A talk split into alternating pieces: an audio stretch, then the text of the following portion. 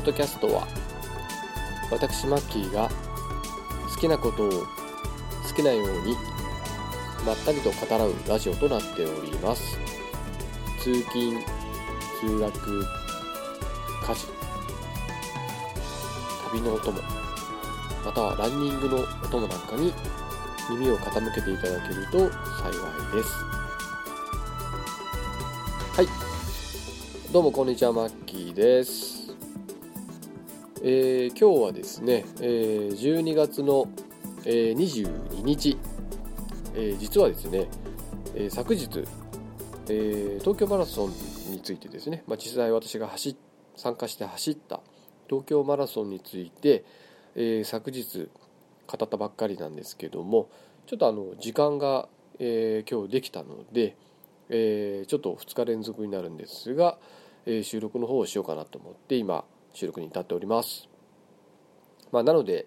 あの近況はあまりさほどないですね。えー、まあアルバイト始めて結構毎日忙しくしてますよっていうのと、まあ、ゲームはワンダと共存をやっております。まあ、特に映画もあこの間ちょっとあの映画見ましたね。えー、っと名前を忘れてしまいました。えー、なんて映画だっけな。シェリーじゃなくてえー、すいません。ちょっと思い出したらえー、ちょっとまた改めて話しますが、えー、ちょっとあのツタヤオンラインかなんかでですね、えー、最近、えー、貸し出しが始まった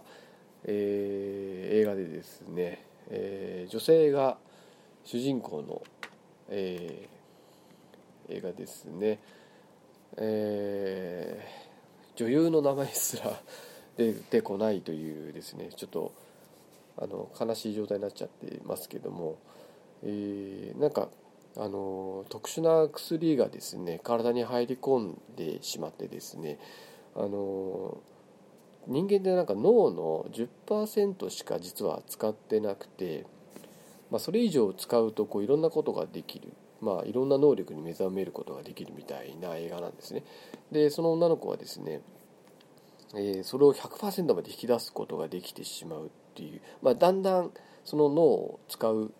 あのそのパーセンテージがどんどんこう上がっていってそれに従って、まあ、能力もエスカレートしていってですね、まあ、とんでもないことになるというですねあの主人公がスカーレット・ヨハンソンさん、えー、だったかな、えー、確かそうですねスカーレット・ヨハンソンさんっていうあのとても綺麗な女性の方ですね、まあ、あの方が出ている、えー、まあ映画ですね。あれ？違ったっけ？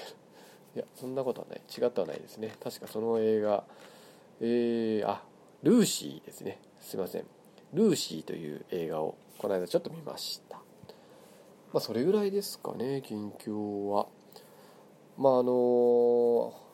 12月の22日なのでちょっと今年をま総括するような語り、まあ、例えば今年やったゲームで印象に残っているゲームとか今年見た映画の中で印象に残っている映画とかですね。またそういう話もちょっとしたいななんて思ってたんですけども、えー、まあ、改めてちょっとですねいろいろ考えてみるとあまりそんなに今年ハマったゲームなかったしハマった映画もなかったな。まあちょっともうちょっともしかしたら思い出すかもしれないんですけどちょっと今のところあんまりパッと思い浮かぶゲームとか映画がなくてですね。ちょっと語るにはちょっとネタがないななんて思っていたのでもうちょっと準備してからですね、まあ、年内に配信できればなと思っておりますと。いうところですね。で、えー、今日の、あの話題なんですけれども、えー、タイトルがですね、えー、あおすすめできない映画の話っていうですね、えー、まあ好き語りと言っているくせにおすすめできない映画を語るのかよっていうツッコミが入りそうなんですけれども、まあ、嫌いではないですし、まあ、ある意味すごい衝撃を受けた映画がですねあのちょっと2作品ほどあってですねただ人におすすめできるかと言われるとものすごく疑問が残る映画なんですけどでもちょっと人に話してみたいななんて感じの映画なんですねまあ、その2作品についてですね今日はちょっと語ってみようかななんて思いますので、えー、どうぞ最後までお聴きください。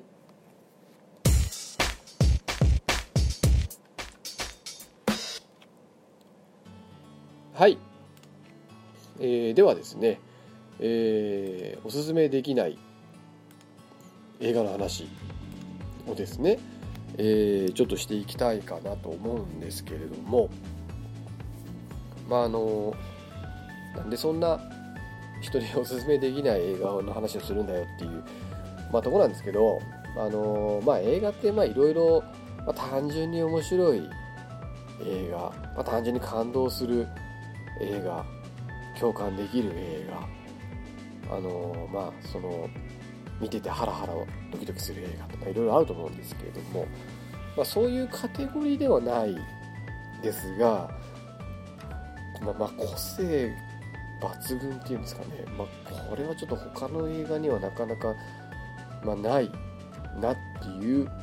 まあ、そういう映画ですかね。一言で言うと、まあ、ちょっとなので、あのー、難しいんですけどちょっとまああえて語ってみようかなと思います。でまず1つ目の映画がですね、えー、名前が「マーターズ」という映画です、えー、2008年に公開された、えー、フランスとカナダの、え、スプラッター映画と、えまあ、簡単に説明されてるんですけれども、えーまあ、ストーリーをですねちょっと簡単に説明するとですねあの主人公の女の子2人いてですねリュシーっていう女性とあとアンナっていう女の子この2人が主人公でですね、まあ、ほとんどこの2人で話が進んでいくんですけれどもこのリュシーリュシーという女性はですね実はあの幼い頃に、まあ、何者かによって長期間ですね監禁拷問虐待をされていたんですね。なんですけども、まあ、その何者かの目を盗んでですね自分で自力で脱出をできたんですね。でその後施設に預けられてでそこでアンナというですね女の子と、まあ、知り合って、まあ、唯一の心の、ま、支えになると。で、えー、その後ですね15年後にいきなり話は飛んでですね。であの2人はですねある家にですねこう向かってですね。でまあ普通のその行った先がですね普通のまあどこにでもいそうなですね。まあ何ていうんですか4人兄弟。ああ4人家族。お父さんお母さんと確か息子娘が1人1人かちょっと忘れちゃったんですけどこの2人いてですね、まあ、そこに行ってですねあのー、突然その家族にですねすごいことするんですよね。ちょっとネタバレになるのであまり詳しく話したくないんですけれども、まあ、という冒頭のストーリーがあってですねそのあの最初のその家族に対するそのリシューっていうですね女の子の行動にびっくりしましたまず。え？って、ま、ちょっとストーリーとか全く見てなかったからっていうのもあるのかもしれないんですけどね。でいきなりちょっと度肝まあ、前半のそのつかみをですところでですね度肝を抜かれたんですね。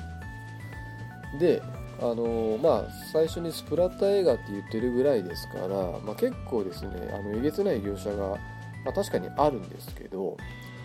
このリュッシーという女の子はですねあの何ですかね変なですね化け物が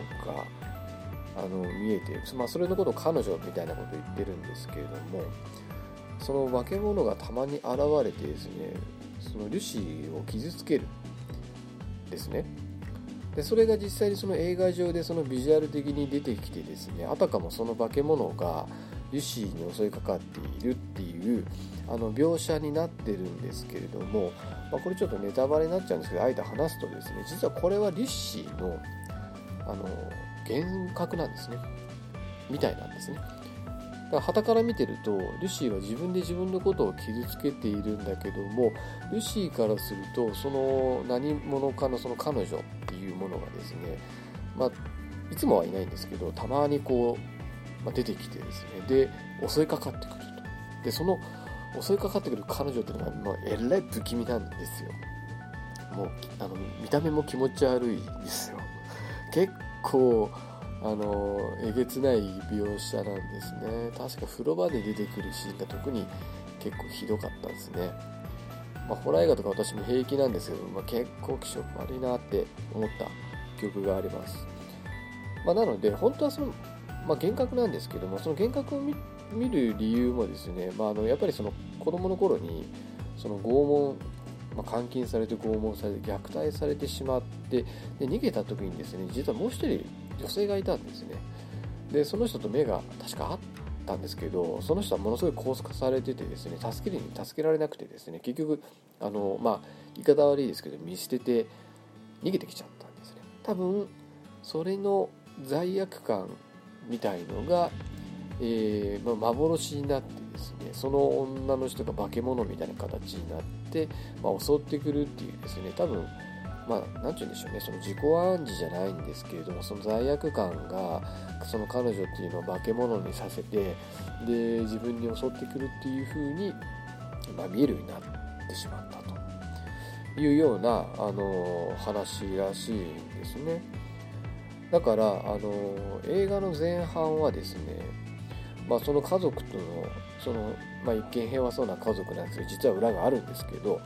まあ、その家族とのやり取りとあとその友人の唯一の心の支えであるアンナがですねそのルシーの行動を見てあのちょっとびっくりしながらもまあ半信半疑で協力したりしなかったりみたいな感じでですね、まあ、その家の中で終始話が前半は進んでいくんですね。で途中であることがあって あの突然あのそこからまた映画の何て言うんでしょうね。あの質が全然変わるんですよ。後半になると急に。でちょっとあのまああえて見る人多分いないかなと思うんでちょっとここからネタバレで話そうかと思います。もしまあ一度ちょっと見てから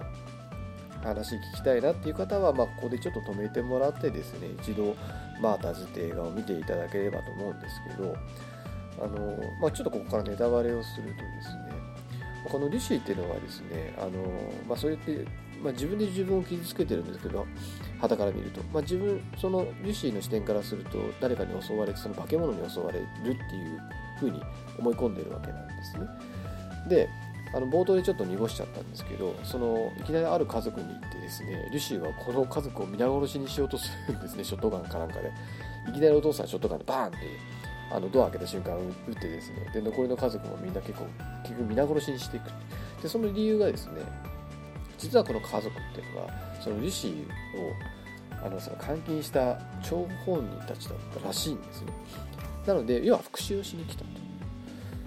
で復讐しに来たんですけど結局その彼女が見えてですねその話の途中であのこのリシー死んじゃうんですよ。自分で自分の命を絶っちゃうんですよ。肌から見てると。まあ、あの映画上ではその化け物に襲われたっていう描写とですねこう交互に出てくるようなイメージなんですけれども結局ルシーってこれ途中死んでしまうんですね。自分で自分殺しちゃうんです。でアンナは一人きりになってしまってでその家の地下みたいなところにですね実は監禁されてですね拷問をひどい拷問を受けてですねもう目も見えなくてですねもう生きてるんだか死んでるんだか分かんないような女の人が見つかってですねまあそれが見つかるんでこの家族っていうのは本当にそういうことをやってた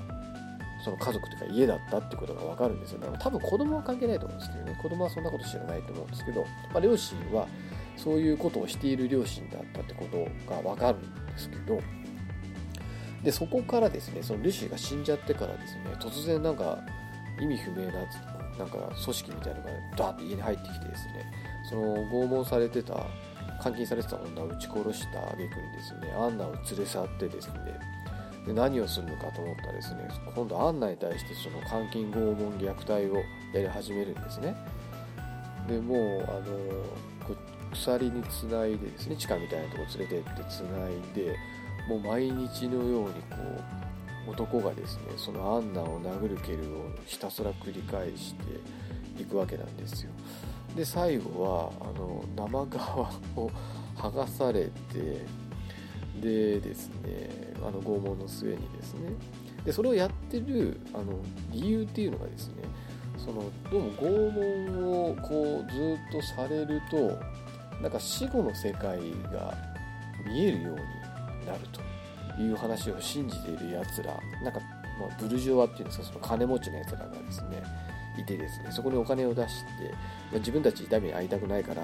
そういうなんか女性を、まあ、ちっちゃければちっちゃいほどいいようなこと言ってたんですけどその女性がそういうの見やすいから拷問に拷問を重ねて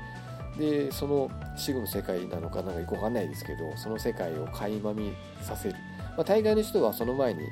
死んでしまうらしいんですけどこのアンナっていうのは死なずにですねその皮を剥がされても死なずに何かを見たような描写になっててでなんかマドモアゼルっていうなんか変な女性がいるんですよねトップトップっていうか組織の頭みたいな。でそいつになんか耳打ちをしてで最後はですねそのマドモアゼルはですね何か部下に何か言ってですねバーンって自分も自殺しちゃってでアンナも死んじゃうっていうですねあのストーリー。簡単に言うとこんなストーリーなんでひどくないですかこれ。なんせ主人公、まあ、女の子2人両方死ぬんですよ。でなんかあの一見敵のようなそのボスのおばさんもですよ。自分で自殺しちゃってですね。何なんだろうっていう。映画なんですね。まああのかといってこうアホアホっぽい感じじゃないんですよ。なんか何も考えずに見るっていうようなあのそういうなんか頭空っぽで見るような映画でもなくてなんかちょっと考えさせられる部分もあるんですよね。そのまあ何て言うんでしょうね、まあ、うまく説明はできないですけどまあそもそも監禁したり拷問したり虐待ってやっぱりこう、ね、普通の人から考えるとすごくあの嫌なものじゃないですか。遠ざけたいものっていうか、まあ、目にしたくないもの。だからものすごくですねあの何て言うんでしょうね。見てて楽しいものではないんですけどもなんかこうテーマとしては何かこうただなんか何も考えずにこう殺人鬼が出てき人を殺しまくるっていうのとはまたちょっと違ったですね。何かしらのテーマ性が多分あってですね、まあ、そこに深みを感じるかどうかでこの映画の評価っていうのは多分分かれるのかなと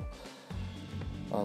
思うんですよね、まあ、単純に私のようにホラー映画とか、まあ、まあまあ見る人間が、まあ、なんかマーターズって映画がこれすごいらしいぞみたいな、まあ、ちょっとそんな噂を聞いて私はまあ面白半分でちょっと見てみたらですね思ったよりもまあ思ったよりも重たかったっていうんですかね。重たくてものすごくこうざらついてるっていうんでしょう。ななんて言ったらいいのかな。こう心にこうこうなんかザラッとするってなんかうまく表現できないんですけれどすごくこうまあ嫌なんだけどもでもなんかこう人に話したいみたいなよくわかんないですけどね。なんかそんな映画だったんですよ。なんかまあ他の人が見てどう感じるのかなっていうのがちょっと気になるっていうんですかね、まあ、だからちょっとホラー映画嫌いな人が見るとですねさっき言ったその彼女の描写がものすごいあのことになってるんで、まあ、ちょっとあまりおすすめはできないんですけどね、まあ、そういうのが好きな人は、まあ、あのちょっとまあ、見てみてですねちょっとその人がどういうふうに思ったのかっていうちょっと感想をですねなんか聞いてみたいなっていうような映画ではあるんですよね。あとですねやっぱ前半と後半のこの映画の質の変わり方もびっくりですしその序盤のその虐殺のシーンもちょっとショッキングだったんです。ちょっと私もそこまさかいきなり初っ端からそんなことが始まるとは思っていなくてかなり油断してたっていうのもあるんですけどね。まあ、そういう意味ではですねすごいその辺のこの何て言うんですかね展開の速さというかまあ何て言うんでしょうねそういうのって。まあうまい作り方してんのかなっていう気もするんですけどその展開のその突然の展開の速さとその突然展開が変わるところまあある意味ちょっとついていけない部分でもあるのかもしれないんですけど、まあ、そういうあの、まあいいのか悪いのかっていうのはちょっと言い難い部分もまあまあ多々ある映画ではあるんですけど、まあ、ちょっとぐだぐだと喋っちゃいましたけどまあ難しい映画なんですねだから。何がしたいのかっていうのはまあちょっと分かるのは分かんないなっていうとこがまああるのとやっぱりどうしてもやっぱ虐待とかね拷問っていうのはあまり見てていいものでは気持ちのいいものではないですからね。それをあえて映画として、まあ、見るのかどうなのかっていう、まあ、とこですよね。まあその監禁拷問っていうあのー、そういうのが主題となっている、まあ、映画って他にもいくつかあるとは思うんですけどね。ホステルとかですかね、まあ、あれとはまたちょっとだいぶ違います。なんか、まあ、変な深みがあるっていうんですかね。まあ、なので、あのまあ、気になる方はですね一度、まあ、あの見てみるのいいんじゃないですかね、あの非常に面白いとは言えませんけどあのすごい映画だと思います。ので、えー、まずこの1作目のですねマーターズについて今ちょっと語ってみました。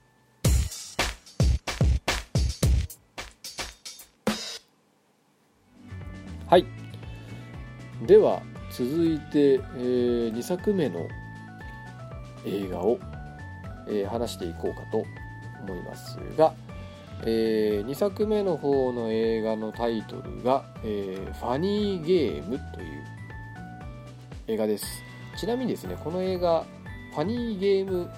USA っていう名前で実はあのリメイクされてます。ただリメイクされてる方も確か同じ監督だった気がします。で監督がですねミシャエル、えー、ハネケっていうですねフランスの方なんですかね。えー、ミシャエル・ハネケっていう、あのー、監督が作った映画で、えー、これ2008年にファニーゲーム USA っていうのがですね、えー、この監督自身がまたリメイクってなんかちょっと意味が分かんないんですけどそっちの方はですねあのナオミ・ワッツとかティム・ロスとかですね、まあ、割と有名な方があの演じてるんですけども、えー、まあどちらもほとんど内容一緒なんで、まあ、どっちでもいいんですけど、私があの見た方、まあ、ファニーゲーム USA も見たんですけど、えー、まあ、どちらかというと、その、もともとの方の、えー、ファニーゲームですね。こちらは、あの、1997年のオーストリア映画。日本では2001年の10月20日、シネカノン配給で公開されたということで、ただ私はあのー、見たのはビデオで見たのでちょっと公開当時はあの全然知りませんでしたでまだですね、えー、確かビデオで見たので DVD でもなくてビデオテープのレンタルで見た記憶がありますので結構前前ですねもう10年近く前ぐらいで見たのかなっていう感じなんですけど、まあ、DVD が多分なかったんでしょうね。なくて、ビデオテープで仕方がなしに見たのかなという、えー、感じなんですけども、えー、ちょっとこっちもですね、あのー、ちょっとネタバレをしないと話しにくい内容となっておりますので、えー、先ほどの、えマーターズ同様にですね、ちょっとネタバレ全開で話をしたいと思いますので、あのー、ちょっとネタバレは聞きたくないと、ちょっと一回見てみたいという方は、あのー、このファニーゲーム、自動、ちょっとレンタル、まあ、USA でも多分いいと思います。あの話、ほとんど変わんないので、まあ、見てからちょっと聞いていただけたらと思うんですけれども、えー、まあ、一言で言うとですね、この映画は何ちゅうんでしょうね、あの、こう黒板を爪で引っかくようなあの感じ。なんだそれって感じですよね。あのある意味ですね防犯意識高めるにはいいんじゃないですかねこの映画見させるのは。あのみんなに。私あのこの映画見てからですねものすごく鍵をちゃんと閉めるようにしましたもん家の鍵。なんだったら寝室の鍵すら鍵かけて寝寝てましたからね。なんでかけてんのってうちの嫁に何回か言われました防犯のためだよって言ったんですけどはっていう感じだったんですけどまああんなの10円玉で開いちゃいますからね部屋の鍵なんて。まあ、なんですけどもあのすごくこうやっぱり知らない人を家にあげちゃいかんなっていうふうにすごく思った映画なんですね。でどんな映画かというとですねえっ、ー、とあの、まあ、とある金持ちの方がですねなんか多分休み休暇長い休暇を取ってですねどうも郊外の別荘らしきところに、えー、こう来るシーンから始まるんですね、えー、まあお父さんお母さんあと小さい息子さん、まあ、多分10歳ぐらいですかね。の息子さんが、えーまあ、その別荘らしき家にですねこう車でブーってやってきましたと。で途中でですねなんかあの隣の近くの家のまあ多分顔見知りの人たちとちょっと出会ってですねまあなんか知らないあの男性2人組となんか話しているしようなシーンがちょっとあってですね。でまあどうもどうもみたいな感じでブーと通り過ぎちゃってですね。で、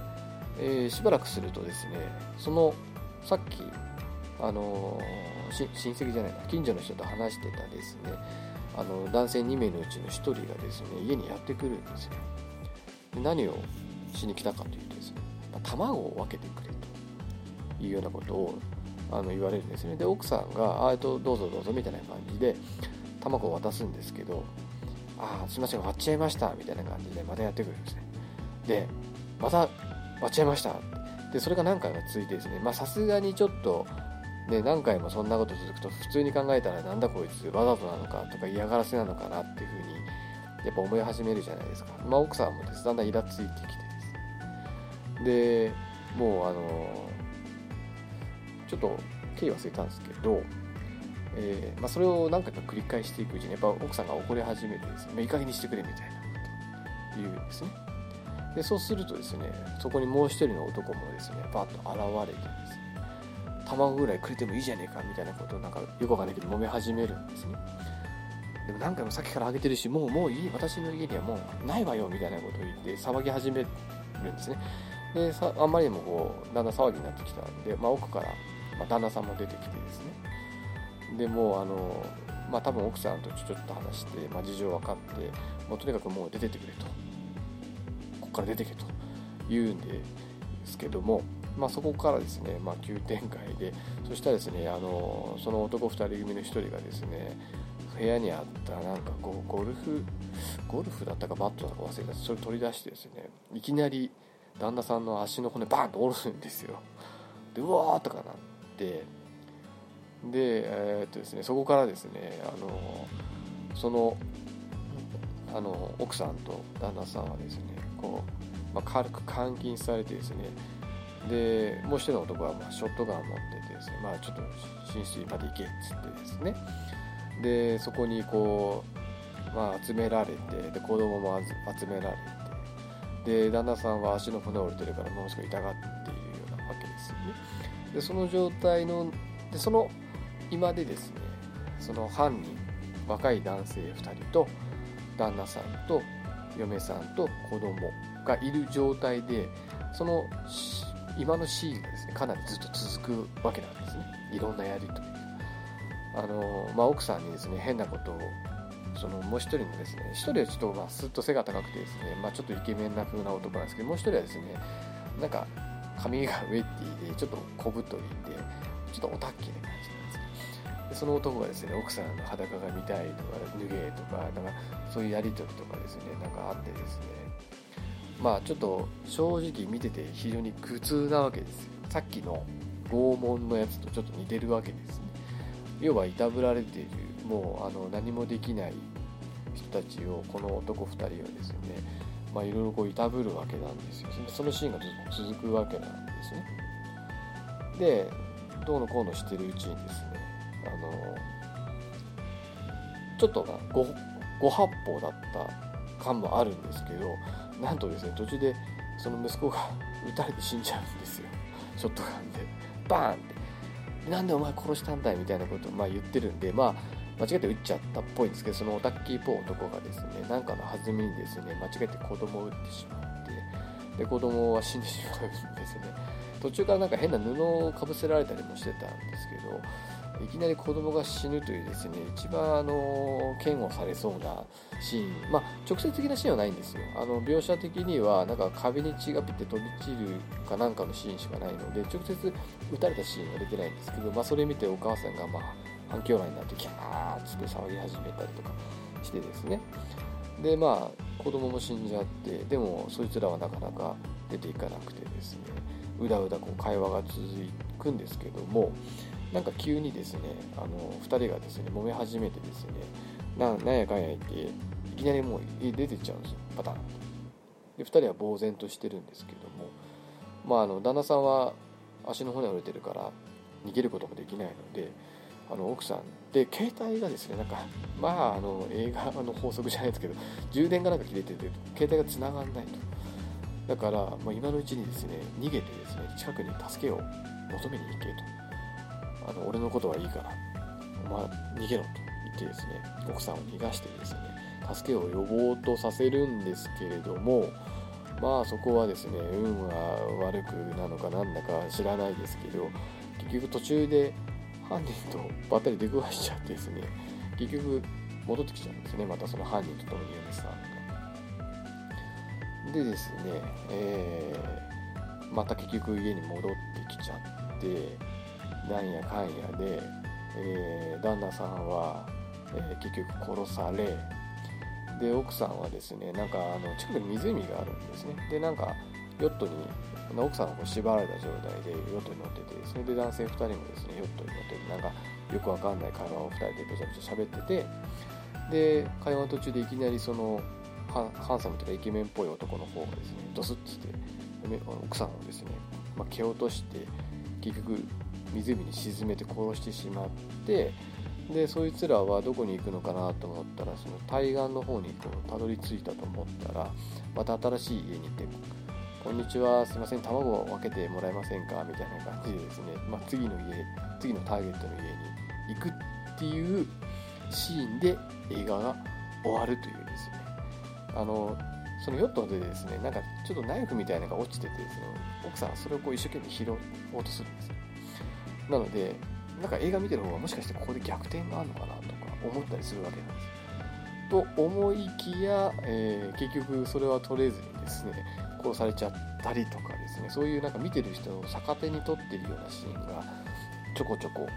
あったりとかですねあと一番よく訳が分かんなかったのはあの途中でですね奥さんがショットガンを奪ってそのオタッキーを撃って殺すっていうシーンが実はあるんですよあるんですけどこんなの認めらんないとか言い出してですね、突然ピピピピピとか言って巻き戻されてですね、その場面はなかったことになるというですね、まああの、映画の常識を覆すというかですね、なんじゃそれみたいなことがあったりとかですね、まあ要は見てる方の観客をすごく意識していてですね、その観客に深い うん、なんて言うんでしょうね、そんなに現実甘くないよっていうような、なんかそういうのをこう見せつけてるような難しい映画なんですよね。まあ、なんとも本当にこう結局まああの大体こういうこう例えば殺人鬼が出てきて主人公たちをこう捉えてですねでまあ好きなようにされるけどでも最後はですねその逆転っていうわけじゃないんですけどその犯人たちを反撃犯人たちが反撃をしてまあ、何か死んでも1人2人が生き残ってっていうのが、まあ、よくあるようなそういうホラー映画のまあ何んですかねあのストーリー展開だと思うんですよね。でそういうのをこう本当逆手に取ってるっていうかですね。そういうなんかこうやらしいんですよね作りがすごく。で見てて私もすごく嫌気がさしたんですよ。もう途中で早送りとかしたくなりましたからね。子供の死んだシーンあたりとかも。なんかすごいあの BGM とかあまりなくてですねその子供がバーンって撃たれた後すごい12分ずっとセリフなかったりとかするんですよ。え？ってこれ止まってんのかなとかって思っちゃうね、まあ、そういうのがですねあのななんなんでしょうね。このミハイル・ハネケ監督って結構ですね作ってる映画はそういうなんかこう妙な映画が多いらしいんですよ。ちょっと気になる方はですねミシャイル・ハネケっていう監督であの検索してもらえるとですねいくつか作品が出ると思うんですけど非常にあのどの映画も一癖も二癖もあるような映画だった気がするんですよね。他のやつもちょっといくつか見てみたんですけど確かにちょっとよくわからない。うん。まあパッと見てるだけですと何のこっちゃわかんないような映画が結構あったような気がします。隠された記憶とか。ってそういう感じだった気がしますね。なんかちょっと難しい感じなんですよね。うん。まあ、ということで、あのそのファニーゲーム。あとにかくこうなんでしょうね。現実はそんなに甘くないんだよっていうことを言いたいんですかね。もう何もかもがうまくいかない。結局お父さんもお母さんも子供も全員死んじゃうっていう映画なんですさっきの マーターズに似てますね。でこういう映画ってやっぱりちょっと人には勧められないじゃないですか。何の爽快感もないしカタルシスも生まれない。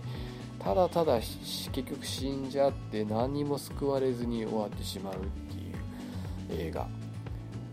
これってどう思いますかねっていうとこなんですよね。やっぱり私は映画だからこそあの現実にはありえないこともやっぱ映画だからこそっていうのはあると思うんですそんなにうまくいくわけないじゃんって、まあ、思うような映画もいっぱい世の中あると思うんですけれども、まあ、それでも映画の中だけでもそういう夢見たいなっていうのがあるので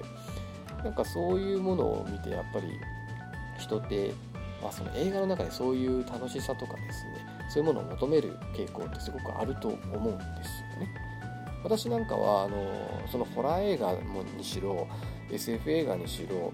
やっぱり映画の中でしかこう描けないようなことを映画に求めるんですね。普通のドラマとかは別に求めないんです普通のドラマって別にテレビで見りゃいいやって思うんですよ。人間ドラマとか、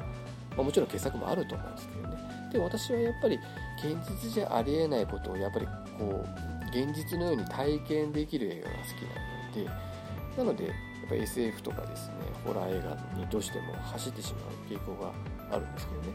まあ、そういう意味ではこのファニーゲームっていうのはそれをこう逆手に取ってるような映画なのであのものすごくこう印象には残った。んですねすごい映画だなと。こんなもんよく作ろうと思ったなって。そのあのその根性にはま敬服しますよと。ただ受けないだろうなっていう気がしますね。ただあまりにも個性的すぎるんで話題性はどうもあったようですね。マーターズにしろこのファニーゲームにしろ。だから知ってる人はってるっていう映画なんでしょうね。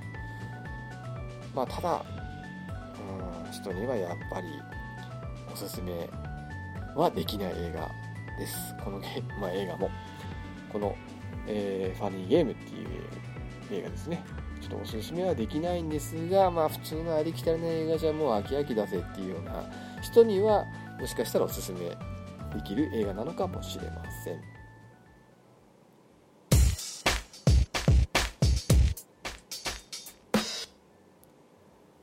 はい。ということで、えー、今回ですね、えーまあ、人にはおすすめはできないぞっていう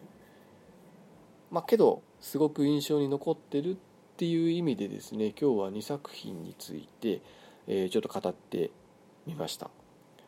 まああのどっちも結構、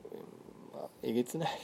特にあのマーターズはまあちょっとホラーっていうかスプラッター系の映画なんでまあそういうのは苦手な人はあんま見ない方がいいと思うんですけどね、まあ、ハニーゲームは直接的な残虐残虐な描写っていうのはあんまりないんですよ。あんまりないんですけどもものすごくこう心にある意味突き刺さるので、まあ、どちらもあの何回も言ってるように、まあ、おすすめはしません。ただ普通の映画じゃ飽きたなとかなんかすごい映画見たいなって人にはまあちょっと見てみるのもいいんじゃないのかなと思ったのであとちょっと私自身がですねこの映画2つの映画についてちょっと語ってみたいなと思ったので、えー、今回はですねその映画2つの映画について語らせていただきました、えー、今日は、えー、こんなところにしたいと思います。お送りしたのはマッキーでした。さよなら。